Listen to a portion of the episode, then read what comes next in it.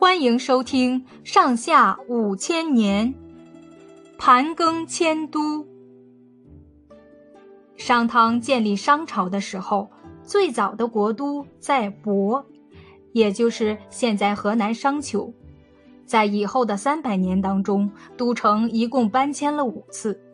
这是因为王族内部经常争夺王位，发生内乱，再加上黄河下游常常闹水灾。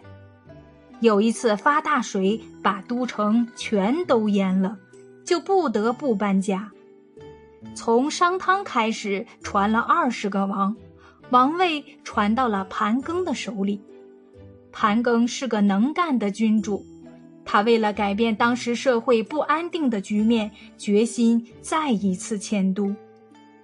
可是大多数贵族贪图安逸，都不愿意迁都，一部分有势力的贵族还煽动平民起来反对，闹得很是厉害。盘庚面对强大的反对势力，并没有动摇迁都的决心，他把反对迁都的贵族都找来，耐心地劝说他们：我要你们搬迁，是为了想安定我们的国家。你们不但不谅解我的苦心，反而发生无谓的惊慌。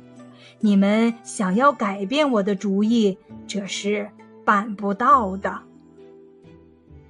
由于盘庚坚持迁都的主张，挫败了反对势力，终于带着平民和奴隶渡过黄河，搬迁到殷这个地方，也就是现在河南安阳小屯村。在那里整顿商朝的政治，使衰落的商朝出现了复兴的局面。以后200多年一直没有迁都，所以商朝又称作殷商或者殷朝。从那时候起，经过3000多年的漫长日子，商朝的国都早就变为废墟了。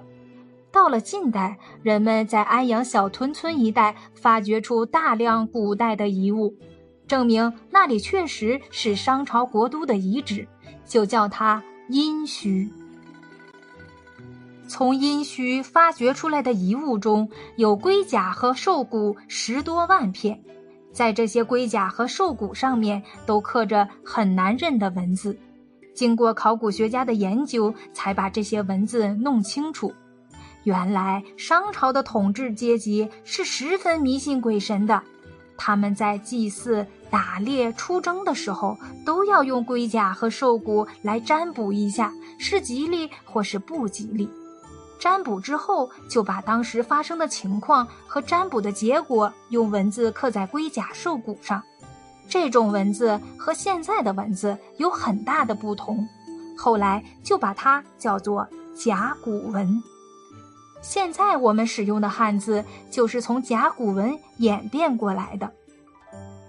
在殷墟发掘的遗物中，还发现大量的青铜器皿和兵器，种类很多，而且制作都很精巧。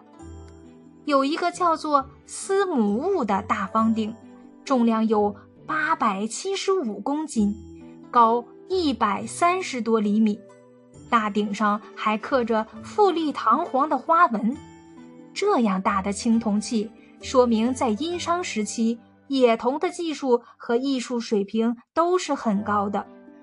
但是也可以想象得出，像这样巨大的精美的大鼎，不知道渗透着多少奴隶的血汗呢。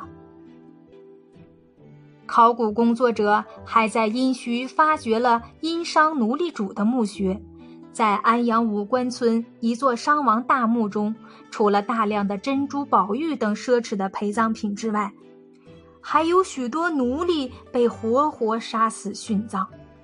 在大墓旁边的墓道里，一面堆着许多无头尸骨，一面排列着许多头颅。根据甲骨片上的文字记载，他们祭祀祖先，也大批屠杀奴隶做贡品，最多的竟然达到了2600多个。这就是当年奴隶主残酷迫害奴隶的罪证。从殷墟出土的甲骨文中，我们对殷商时期的社会情况有了比较确凿的考证，所以我们说我国最早有文字记载的历史是从商朝开始的。